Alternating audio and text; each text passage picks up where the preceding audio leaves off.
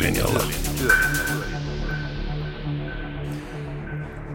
Hyvät kuulijat, tervetuloa jälleen Työlinjalle. Minä olen Pekka Sauri. Tässä sarjassa puhutaan työelämästä ja työn murroksesta. Käsittelemme teemoja, jotka muuttavat niitä tapoja, joilla työtä tehdään, työyhteisöjä rakennetaan ja töissä ollaan.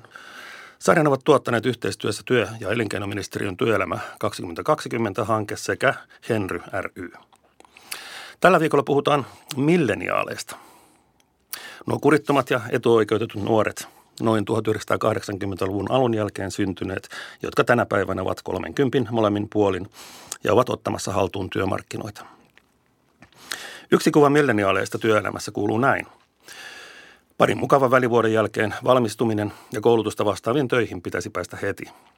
Paitsi talvella, koska silloin on parempi surfata balilla. Mutta sieltä on mukava palata Suomeen töihin, jossa on tärkeää kokea merkityksellisyyttä, kunnon palkalla tietenkin. Ja ylennys olisi paikallaan heti koeajan päättymisen jälkeen. Tämä uusi ikäluokka, joka ei ole koskaan liftannut ja lentää rockifestareille Eurooppaan, on tullut työelämään toden teolle ja ruvennut muuttamaan sen arvoja. Setä- ja täti-ikäiset eivät oikein sulata tätä uutta ajattelutapaa, koska itsehän he hiihtivät kouluun kesät talvet. Jotain väärää siinä täytyy olla, että töistä nautitaan ja vapaus rehottaa. Mutta olisiko sittenkin niin, että tämä uusi nuori ikäluokka on ymmärtänyt työntekemisestä jotakin sellaista, josta koko suomalaisella työelämällä voisi olla opittavaa? Ja miten sinä, yli nelikymppinen, oikein pärjäät milleniaalin kanssa? Tästä aiheesta kanssani ovat tänään keskustelemassa kaksi milleniaalia.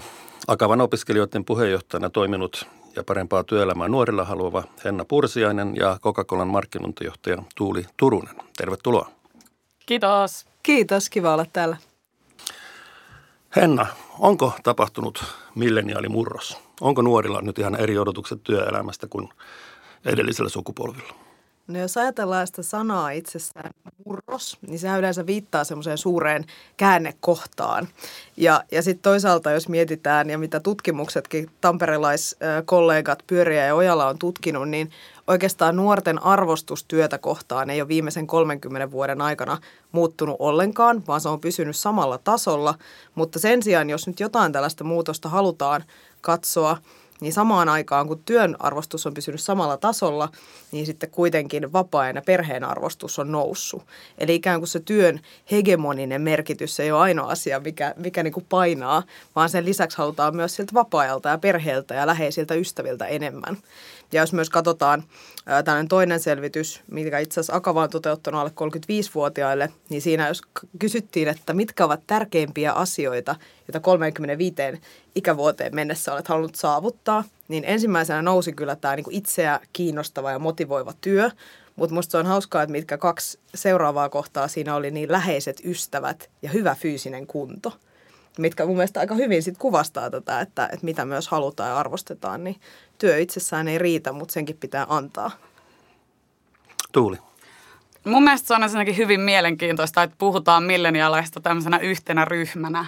Halutaan tosi vahvasti stereotypisoida nämä ihmiset, että ne on sitoutumattomia, omaehtoisia, pinnallisia. Mutta jos milleniaaleilta itseltään kysytään, niin hehän haluavat olla yksilöitä. He haluavat, että heitä kohdellaan yksilöinä ja ihan varmasti ovatkin yksilöitä.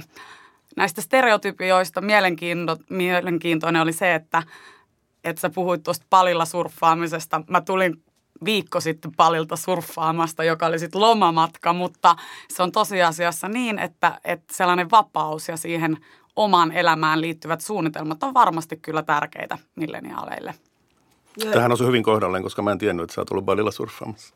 Ja ehkä tosta voisin, voisin vielä jatkaa, että mun mielestä se, niin kuin, että, että ollaan mitä tavoitellaan työelämältä tai työltä, niin siinä oikeastaan monet milleniaalit tai nuoretkin, niin kuitenkin halutaan jollain lailla sitä ennakoittavuutta, on se sitten niin kuin vakaata tai pysyvää toimeentuloa tai työtä, mutta niin kuin Tuuli hyvin sanoi, niin siinä rinnalla sitten korostuu se, että, että mikä se niin kuin itse työn anti on ja millä tavalla pääsee pääsee itseään kehittämään. Ja toisaalta niin kuin just ajatukset siitä joustavuudesta ja merkityksellisyydestä, että, että se ei ole mikään staattinen asia, vaan sitä täytyy oikeasti luoda.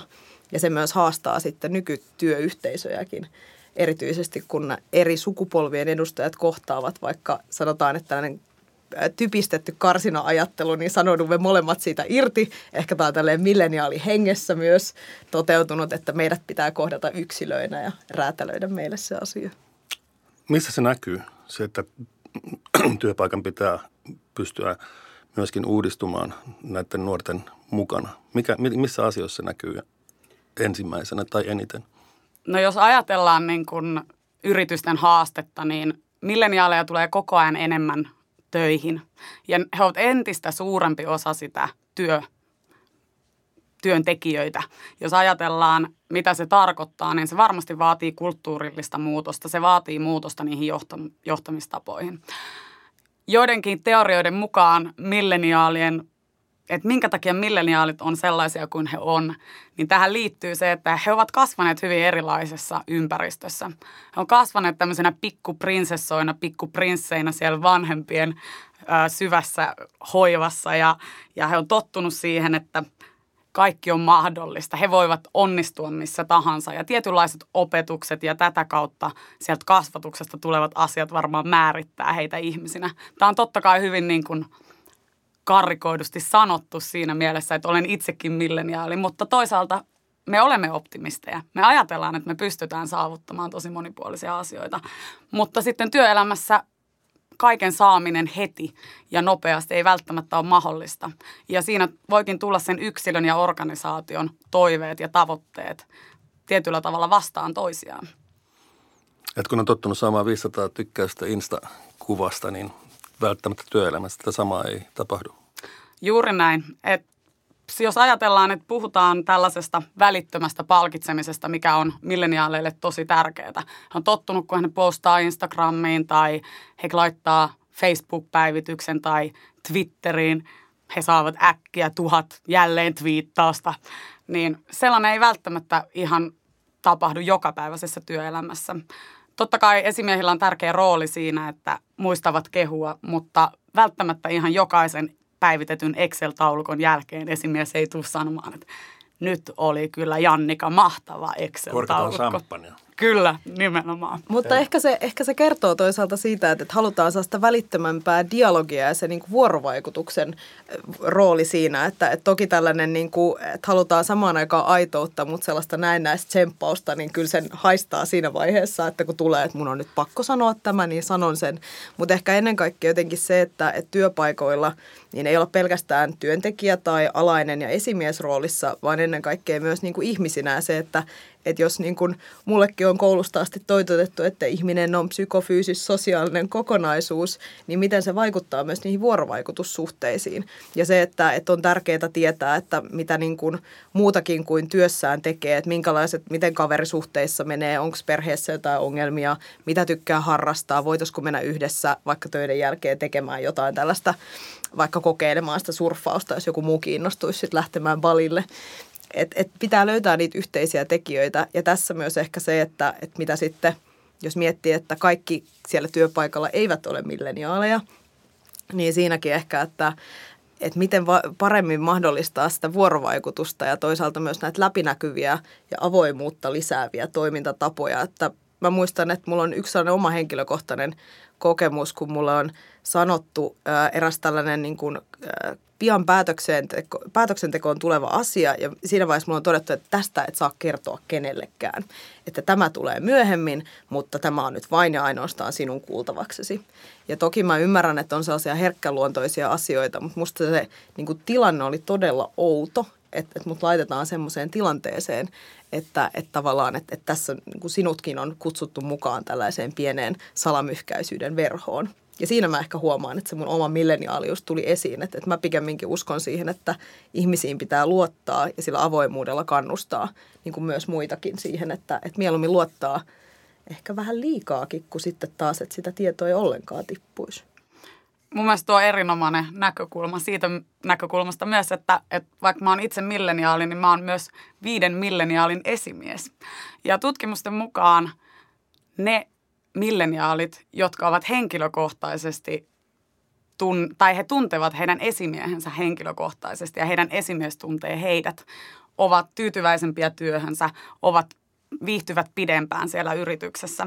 Ja täytyy sanoa kyllä, että tiedän itsekin alaisteni koirien nimet ja poikaystävät, kuka ketäkin milloinkin deittailee ja tämän tyyppiset asiat. Että se on hyvin tärkeää, että se ei rajoitu pelkästään se kommunikaatio siihen, mitä siellä työssä tapahtuu tai mitä ne työtehtävät käytännössä on. Tarkoittaisi tämä myös sitä, että työn ja vapaa-ajan raja hämärtyy, vai miten sen asian kanssa on? Kyllä, että et se on niin kuin, toisaalta se on hyvä, että siinä mielessä just kohdataan ihmiset sellaisina kuin he, he ovat ja ymmärretään, että se vaikuttaa, mutta se ehkä mikä selkeästi mun mielestä tulevaisuudessa on iso haaste, on se, että, että työurat pitäisi kuitenkin kestää vielä, että munkin pitäisi porskuttaa sinne päälle seitsemänkymppiseksi työelämässä.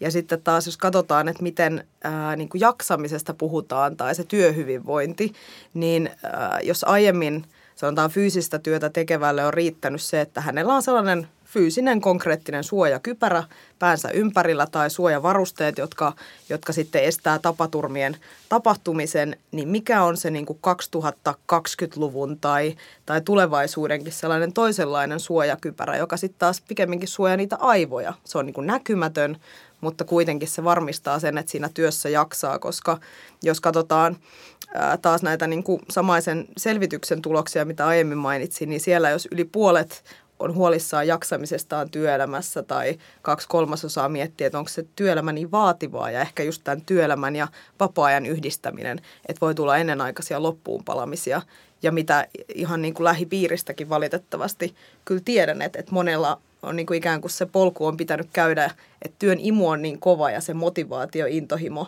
mutta sitten taas, että, että pitää ikään kuin kantapään kautta opetella, että mikä se niin kuin riittävä raja on ja mistä ne rajat tulee. No mitä siinä henkisessä suojakypärässä, virtuaalisessa suojakypärässä on? Mitä siellä pitäisi olla? Mä sanoisin, että ainakin sellainen äh, ehkä hyvä kysymys on, tai kaksi hyvää kysymystä on että mikä on riittävän hyvä ja sen tason opetteleminen. Ja toisaalta vastaus siihen kysymykseen, että mistä mä tiedän, että mä onnistun tai me työyhteisönä onnistutaan. Koska siinä vaiheessa yleensä se kertoo siitä, että myös se niin kuin tavoitteet, työn tavoitteet ja se ohjaus on onnistunut. Tässä tiedät selkeästi, että mitä sulta odotetaan ja ikään kuin millä tavalla sä pystyt sitä omaa edistymistäsi tai työtäsi mittaamaan. Koska se on mun mielestä se iso haaste tässä meidän niin kuin siinä, että kun pääosa ehkä siitä työstä on kuitenkin, tai se meidän arvokkain voimavara on ajattelua.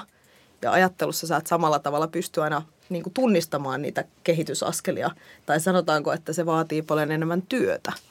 Niin tässä on mun mielestä sellainen suuri haaste.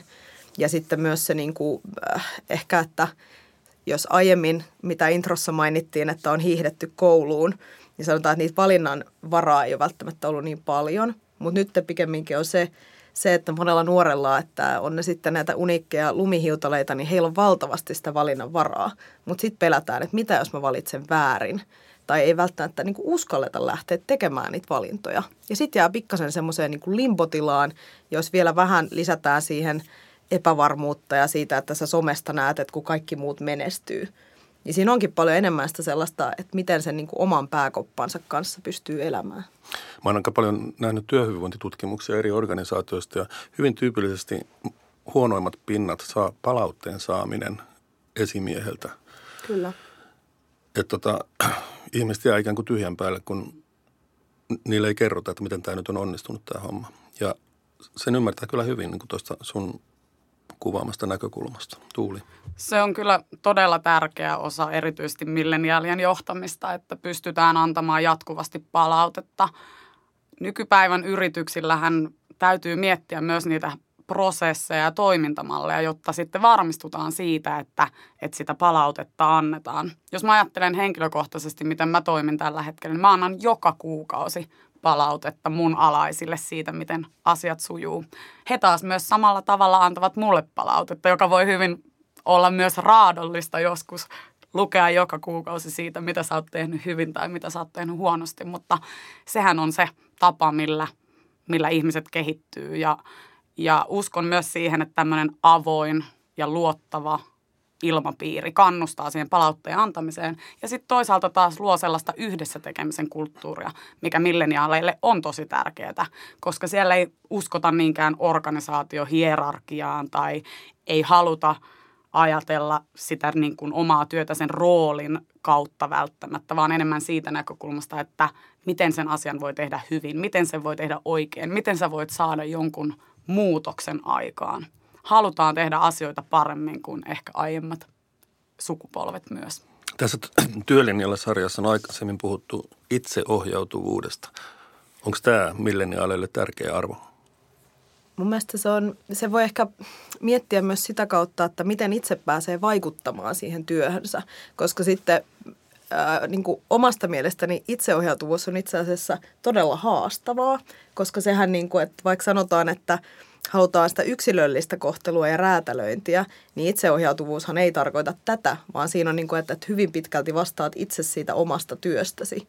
Mutta se on paljon niin kuin välillä helpompaakin antaa mennä siihen, että joku toinen ohjaa sun työtäsi ja kertoo just tämän, että mikä on riittävä taso tai antaa sitä palautetta. Koska jos sä oot todella itseohjautuvasti teet hommia, niin se palaute sun täytyy itse osata myös antaa sitä itsellesi, jotta se itseohjautuvuus todenteolla toteutuu. Mm. Ja, ja itse asiassa milleniaalit vaikka ovatkin niin kuin omaehtoisia ja, ja arvostavat itseään, niin heissä on kuitenkin semmoinen epävarma puoli. Ja sitten taas johtajuuden näkökulmasta se on tosi tärkeää, että pystytään luomaan sellainen ilmapiiri, mikä tarjoaa ne raamit näille milleniaaleille. He ovat silti huolissaan heidän tulevaisuudesta. He ovat huolissaan työ, työtilanteesta tulevaisuudessa, palkkatilanteesta, meidän yhteiskunnan kaikista jos sanotaan, että he ovat huolissaan yhteiskunnan toimivuudesta, ilmastosta, tämän tyyppisistä asioista, jotka varmasti heijastuvat siihen, miten he kokevat itsensä osana yritystä tai yhteiskuntaa. Siinä on totta kai yrityksen näkökulmasta todella tärkeää, että tuodaan sellaista varmuutta, tietynlaiset suuret linjat pystytään määrittämään, jossa sitten tämä milleniaali voi toimia hyvin itseohjautuvasti. Esimiehen näkökulmasta itseohjautuvuushan on ma- mahdottoman hyvä ominaisuus, koska silloin se ihminen hyvin pitkälti miettii jo valmiiksi asiat ja sitten se on ehkä enemmän vähän sellaista tarkistelua, ollaanko nyt menossa sitten oikeaan suuntaan. Ja ehkä sellainen myös, niin kuin, jos puhutaan, että kuntosali tai fitnessboomihan on jo niin kuin vähän mennyt ohitse, mutta ehkä siitä, mikä on toisaalta jäänyt elämään tai mun mielestä on hauska käyttää sitä, että just, että mitä niin kuin pomoilta nykyisin vaaditaan, niin sehän on vähän sellaista personal trainer henkistä asennoitumista. Että sun pitäisi parata niin kuin se tyyppi niihin parhaimpiin mahdollisiin tuloksiin, mutta ilman, että sä sanot, että nostappa noita painoja tai teepä tämä juttu, niin silleen mieti niitä sun kuukausittaisia tavoitteita ja miten me yhdessä voidaan tsempata toisiaamme saavuttamaan ne asiat. Ja sit sä niin kuin ohjatusti teet itse sen duunin, mutta kuitenkin joku antaa sulle pikkasen niitä raamituksia ja tavoitteita ja mittareita, että minne pitäisi päästä. Kyllä, ja jos ajatellaan, että mitä se tarkoittaa johtajuuden näkökulmasta, niin tämmöinen mukaan ottava johtamistyyli, jossa se milleniaali pääsee osaksi niitä päätöksentekoa ja, ja häntä kuullaan jo a, a, aikaisessa vaiheessa, on totta kai todella tärkeää. Et ei riitä enää se, että sä kerrot, että näin se pitää tehdä ja näin se on aina hoidettu, vaan se on ihan varmasti se tapa, jolla milleniaali – ei ole hirveän sitoutunut sit näihin suunnitelmiin. No onko työn mielekkyys nuorille tärkeää? Vaikuttaako yrityksen arvot siihen, millaisiin yritykseen nuoret menee töihin ja vai halutaanko enemmän vain jotain duunia? Missä, missä määrin tämä niin merkityksellisyys ja arvo, ulottuvuus on nuorille läsnä? Kyllä se merkityksellisyys niin kuin on tosi keskeisenä asiana, että, että tavallaan mitä tahansa työtä, jos on mahdollisuus valita, niin ei haluta tehdä, vaan että kyllä siinä joku tarttumapinta pitää olla, että miksi, miksi sitä työtä halutaan tehdä ja, ja millä tavalla.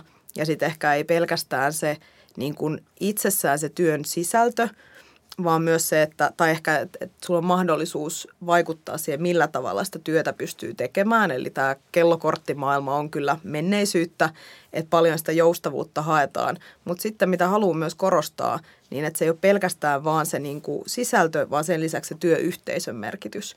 Että kyllä niin kuin se, että et, et kun kysytään, että mitkä jutut on tärkeitä, niin, niin se vakaus, mutta myös sellainen kannustava, hyvä työyhteisö ja just tämä, että sut kohdataan siinä myös muuna kuin pelkästään siinä työntekijäroolissa.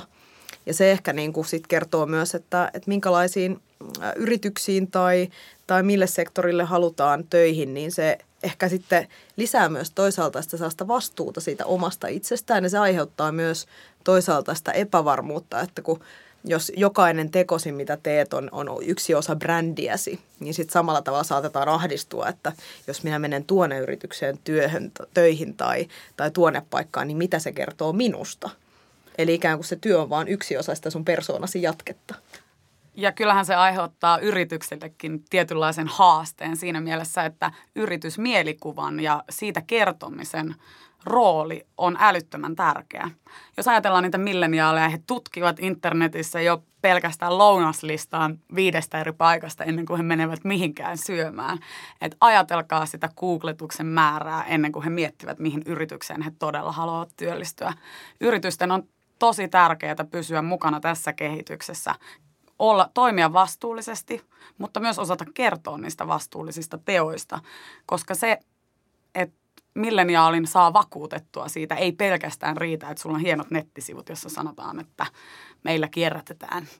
Mutta siinä täytyy olla niin kuin todella vastuullinen ja miettiä niitä arvoja, mitä se yritys haluaa edustaa ja minkä tyyppisiä ihmisiä sitä kautta taas haluaa sitten saada töihin. Työnhakijat kilpailuttaa yrityksiä. Kyllä varmasti milleniaalit ovat erityisen tarkkoja siitä, että minkälaisiin yrityksiin he haluavat työllistyä. Ja uskon, että sen merkitys tulee vaan kasvamaan tulevaisuudessa. Eikä pelkästään ehkä siinä työhakuvaiheessa, vaan myös silloin, kun sä oot jo siinä yrityksessä tai, tai jossain muussa lafkassa sisällä, niin minkälaiset just nämä työkäytännöt on tai minkälainen se kulttuuri on. Että siihen halutaan myös äh, haastaa ja kyseenalaistaakin. Ja tavallaan tästä voi ajatella, että hirveän vaativaa sakkia tuo, tuo milleniaaliporukka, mutta toisaalta sitä voi ajatella myös, että onhan se hyvä, että, että siinä niin kuin työyhteisössä on sisällä sisäisiä kirittäjiä ja sparraajia, jotka miettii asioita niin kuin uudelta näkökulmalta eikä pelkää kyseenalaistaa. Ja jos puhutaan, että minkälaiset tiimit sit menestyy parhaiten, niin monesti nostetaan niin kuin monimuotoisuus, koska sehän just tuo sitä kitkaa, että kun on eri tavalla ajattelevia ihmisiä, sä et voikaan sanoa jotain asiaa ja kymmenen muuta sun ympärillä hymistelee, vaan sä joudut hiomaan niitä kulmia, argumentoimaan sitä omaa näkemystäsi. Niin tässäkin ehkä se, että sen, erityisesti jos on sellainen työyhteisö, jossa kaikki eivät ole milleniaaleja tai vaikka olisivatkin, niin että miten parhaiten hyödyntää sellaisia erilaisia lähtökulmia – kyllähän tällaiset erilaiset taustat, oli ne sitten ikään liittyviä tai, tai joihinkin muihin demografisiin tekijöihin, niin tuovat sitä syvyyttä siihen ajatteluun ja erilaisia näkökulmia. Palatakseni vielä tähän, kun sanoit, että, että se milleniaali saattaa myös kyseenalaistaa siellä työssä ollessaan sitä työpaikkaa, niin tällä hetkellä arvioidaan, että milleniaaleilla tulee olemaan noin 15-20 työpaikkaa heidän työuransa aikana. Ja tämä on tosi eri määrä, kun ajatellaan sitten vaikka aiempia sukupolvia, jossa saatettiin olla yhdessä työpaikassa 10-20 tai jopa 40 vuoteen. Et kyllähän se aiheuttaa haasteen yrityksille siinä mielessä, että miten nämä milleniaalit saadaan sitoutettua. Ja siinä tietenkin mun henkilökohtainen mielipide on vahvasti se, että ei se milleniaali halua vaihtaa sen vaihtamisen takia. Mutta milleniaali kaipaa sellaista näkyvyyttä siihen, mitä kaikkea hän voi saavuttaa pysymällä yrityksessä, mitä kaikkea yritys on valmis tekemään milleniaalin puolesta, jotta milleniaal sitten pysyy täällä yrityksessä. Ehkä aiempien sukupolvien näkökulma on ollut se, että mitä mä voin tehdä yrityksen hyväksi, jotta mun ura siellä – yrityksessä jatkuu. Mutta et, et se on ehkä kääntynyt tietyllä tavalla vähän eri, eri painoarvoille ja, ja yritysten kyllä täytyy miettiä niitä kehitysohjelmia, coachaamista, sparrailua, tämän tyyppisiä asioita, jotta se milleniaali pysyy tyytyväisenä ja haluaa rakentaa sitä yritystä ja omaa uransa siellä yrityksessä pitkällä aikajänteellä. Mutta jos milleniaalit odottaa, että heillä on 10, 15, 20 työpaikkaa elämänsä aikana, minkä takia he vaihtaa työpaikkaa? Mä uskoisin, että siinä on tietenkin se, että odotukset ei kohtaa sen todellisuuden kanssa. Siihen voi olla tietenkin monia syitä ja, ja varmasti jokaisella yksilöllä, joka jättää työpaikan, on ne omat syynsä. Mutta et, tosi tärkeää milleniaaleille on se, että, että se työkulttuuri ja yrityskulttuuri on avoin. Siellä on paljon joustavuutta. Heillä on myöskin jotain tulevaisuuden näkymiä siinä yrityksessä.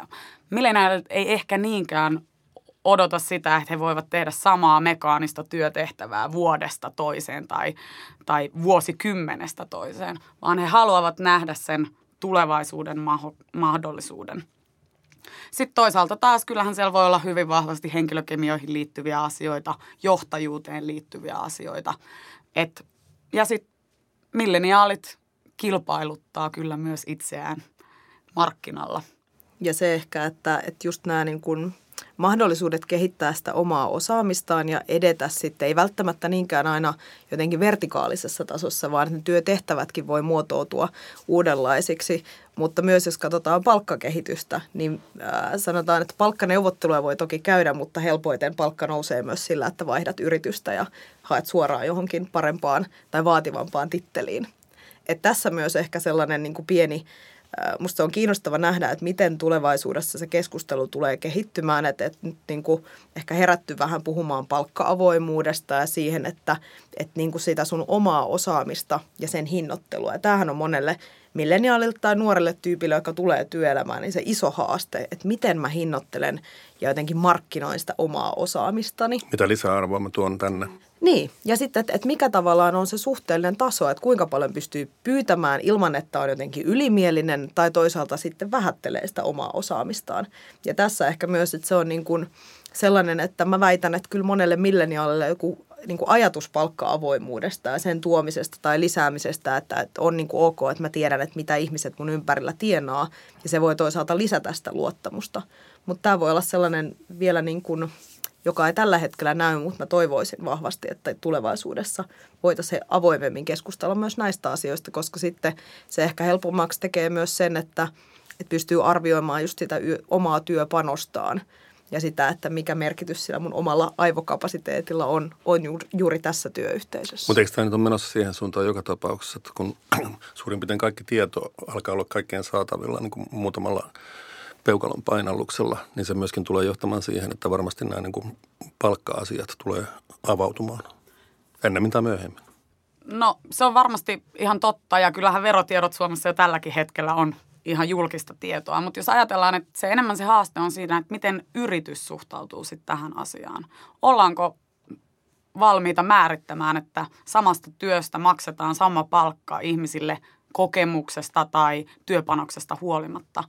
Jos ajatellaan näitä isoja teknologiafirmoja, joiden rekrytointistrategian keskiössä on milleniaalit, mietitään Facebookia, Googlea, Netflixiä, he ovat kuitenkin onnistuneet siinä, että he pystyvät pitämään – milleniaaleja tyytyväisenä. Ja, ja joidenkin tutkimusten mukaan siellä on taustalla se, että vahvasti puhutaan markkinapalkasta ja kannustetaan myöskin siihen, että, että maksetaan kilpailukykyistä palkkaa, jolloin se palkka ei ole se kriteeri, jolla se milleniaali tai, tai kuka tahansa työntekijä siirtyy toisiin tehtäviin.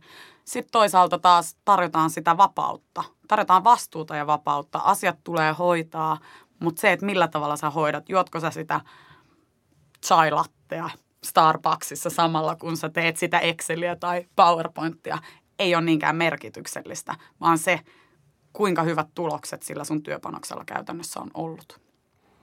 Et se on väliä, missä sä oot sen työn tehnyt? Henkilökohtaisesti mä oon sitä mieltä, että sillä ei ole väliä. Mm.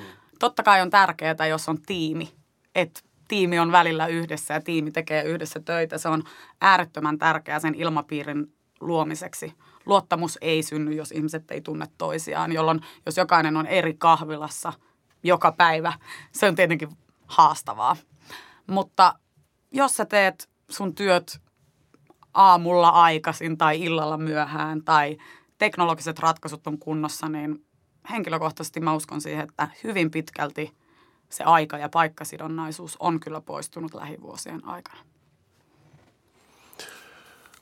kun nuorilla on tämän loistavan itsevarmuuden alla usein myöskin niin kuin epävarmuuksia, kun tullaan ehkä ensimmäiseen työpaikkaan ja vähän niin kuin hapuillaan, että mikä tämä juttu on, niin miten parhaiten vahvistaa niin kuin nuorten luottamusta omaan osaamiseen? Tämä nyt varmaan liittyy siihen palautteeseen, mistä äskenkin puhuttiin, mutta onko teillä tästä ajatuksia? No palautteen rooli, mutta monesti myös jotenkin se, että, että mä oon niin paljon tehnyt työskennellyt myös niin kuin vapaaehtoisjärjestöissä tai sanotaanko sellaisissa, että, että lähtökohtaisesti ihmisillä on aika kova motivaatio, mutta se on todella huikeaa nähdä, että miten nuorista tyypeistä ne saa ehkä vuoden pätkän, mutta että annetaan paljon vastuuta ja sitten mi- miten myös siihen vastuuseen kasvetaan ja kehitytään. Et se on ehkä sellainen, niin kuin että, että se tuki ja ohjaus on myös kunnossa.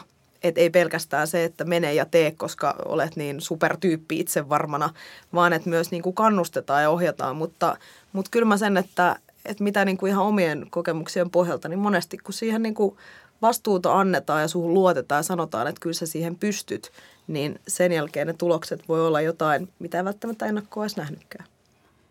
Kyllä koutsauksen rooli on tosi merkittävä ja puhuttiin tästä pikapalautteesta. Mä uskon, että se toimii sekä niin kuin motivaattorin näkökulmasta. se voi toimia myös itsetunnon pönkittämiseen, mutta että, että kyllähän se hyvä palaute myös vahvistaa niitä toimintamalleja siinä mielessä.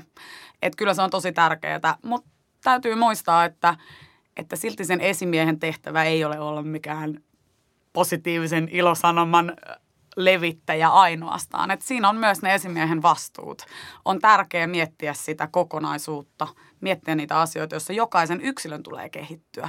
Jokainen työntekijä on kuitenkin yksilö, jolla on erilaiset kehittymistarpeet, erilaiset tavat motivoida tai motivoitua. Eli on hyvin tärkeää se, että muistaa keskittyä yksilöön eikä ainoastaan sit siihen ikäryhmään tai johonkin muuhun tämän tyyppiseen. Että, et perinteiset johtamisen keinot totta kai, mutta mietittynä sitten ihan sille yksilölle räätälöitynä. Sukupolvesta riippumatta. Mä sanoisin, että sukupolvesta riippumatta. Et totta kai milleniaalia määrittää tietynlaiset asiat. He ovat kasvaneet Nintendon kanssa ja, ja sitten sosiaalinen media on heille tosi tuttua, mutta sen lisäksi heillä voi olla hyvin yksilökohtaiset haasteet. On ja se ehkä, että miten myös niin kuin puhutellaan niitä yksilökohtaisia, että se on niin kuin hauskaa, että mäkin olen niin kuin tehnyt sen pienryhmäharjoitteen, ja tämä nyt ei ole suoraan ehkä työtehtävä, mutta, mutta tästä ehkä saa se ajatuksen, niin piti tällainen spontaani puheenvuoro pitää aiheesta aamu, ja minusta se on niin kuin mielenkiintoista, että miten siinäkin eri, eri niin kuin lähtökohdilta sai purettua sen asian.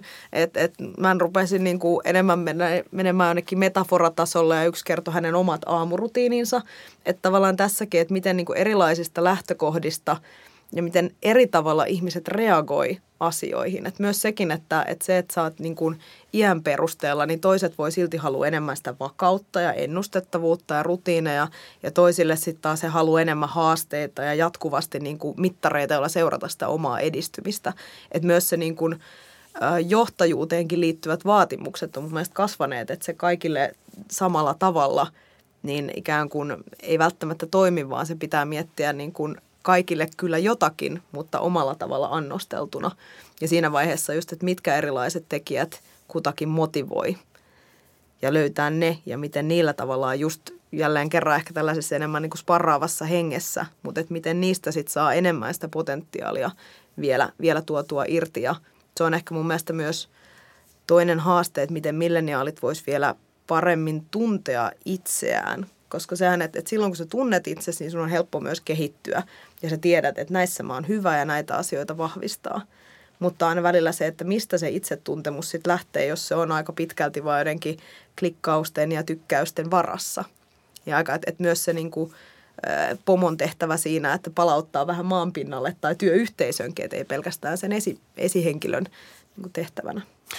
Tästä onkin hyvä laukata loppuhuipennukseen. Tuolla jossakin on korvat hörössä yli nelikymppisiä, ehkä peräti yli viisikymppisiäkin johtajia tai esimiehiä, jotka odottaa kuulevansa, että miten näitä nuoria nyt sitten pitää johtaa. Vääntäkää nyt piikkilangasta, että miten tämä, mitä ohjeita antaisitte ikään kuin edellisen sukupolven esimiehille tai johtajille? Mun mielestä siinä on kaksi näkökulmaa, josta toinen on totta kai tämä yritys- ja tiimikulttuurin luominen. Siellä hyvin vahvasti sen luottamuksen, avoimuuden ja joustamisen ottaminen osaksi sitä kulttuuria – ja sitten toisaalta taas tämä johtamistapa ja siihen liittyvät asiat, niin varmasti se, että ottaa nuoria ihmisiä mukaan siihen, eikä ole välttämättä niin suora ja käskevä, vaan, vaan tekee asioita yhdessä, varmasti auttaa tosi paljon. Mun mielestä niin kuin jokaisen vanhemman tai, tai kokeneemman pitäisi ottaa se mahdollisuutena. Pitäisi miettiä, että mitä sä voit opettaa sille milleniaalle, millä tavalla sä voit auttaa, miten sä voit coachata, koska heillä on eri haasteet. Se ei ole sitä, että ollaan hyvin erilaisia, vaan haasteet on hyvin erilaiset. Ja, ja jos sä pystyt auttamaan sitä milleniaalia, niin se on ihan varma, että sä et saa yhtä lojaalia työkaveria, joka on varmasti valmis hoitaa sun koiraa silloin, kun sä lähdet lomalle tai auttaa sua emojiin käytössä tai pdf luomisessa. Et siinä on paljon mahdollisuuksia ja, ja se on tärkeää, että, että arvostetaan sitä, että me ollaan erilaisia. Henna. Se menee kahteen suuntaan. Et myös se, että, että jos ajattelee, että mä voin tästä itse saada ja myös sitten se, että, että mitä se toinen tyyppi voi saada. Ja niin kuin siinäkin on äh, mun mielestä kannattaa arvostaa sitä tietämystä niillä, jotka on ollut pidempään työelämässä ja nähnyt erilaisia tilanteita. Että myös se niin kuin kokemuksen tuoman lisä tai jonkinlainen sellainen suhteuttaminen, koska se on monesti se, että mikä on niin kuin, mikä on milläkin tasolla ok tai jotenkin sopiva määrä. Ja tällaisten asioiden niin kuin tunnistaminen monesti vaatii sitten enemmän, että on, on kertynyt sitä tatsia ja, ja kokemusta. Mutta sitten myös ihan tällainen yksi superkäytännöllinen vinkki, niin että kysy vaan useammin, että mitä kuuluu, miten menee. Että ihmisiä kaikki tyyni, että sillä sä monesti pääset ehkä pidemmälle, että, että jos tämä pikapalaute kuulostaa vähän semmoiselta sanahelinältä, niin ihan pikapalautteenakin toimii, että mitä kuuluu, miten menee, mikä oli tänään kivaa tai onko jotain, missä mä voisin sua auttaa. Että ei sen vaikeampaa. Ei aina monesti niin kuin yksinkertaiset asiat on niitä kaikista toimivimpia ja helpoimpia saada sit osaksi sitä omaa arkea. Hyvät kuulijat, tämä oli jälleen työlinjalla. Keskustelimme milleniaaleista ja nuorten työntekijöiden johtamisesta. Keskustelemassa kanssani aiheesta olivat Akavan opiskelijoiden puheenjohtajana toiminut ja parempaa työelämää nuorille haluava Henna Pursiainen. Kiitos. Ja Coca-Cola markkinointijohtaja Tuuli Turunen. Kiitos. Kiva, kun olitte mukana. Toivon, että jaatte tämän jakson tai siitä heränneitä ajatuksia tai kysymyksiä hashtagillä työlinjalla. Henna Pursiaisen Twitter-tunnus on at Henna Pursi ja Tuuli Turusen at Tuuli Turunen. Ja minut tavoitatte Twitteristä tunnuksella at Pekka Sauri. Ja tässä oli Työlinjalla podcast-sarjan toisen kauden viimeinen jakso. Olemme neljässä keskustelussa puhuneet arvoista, vastuullisuudesta, osaamisesta ja milleniaaleista työelämässä. Kiitos, että kuuntelit. Toivon, että nämä keskustelut edistävät pieneltä osaltaan hyvää, reilua ja vastuullista työelämää. Tämä jakso sekä kaikki sarjan aiemmat jaksot löytyvät osoitteesta työelämä2020.fi ja ne ovat kuunneltavissa SoundCloudin, Spotifyn ja iTunesin kautta. Moi!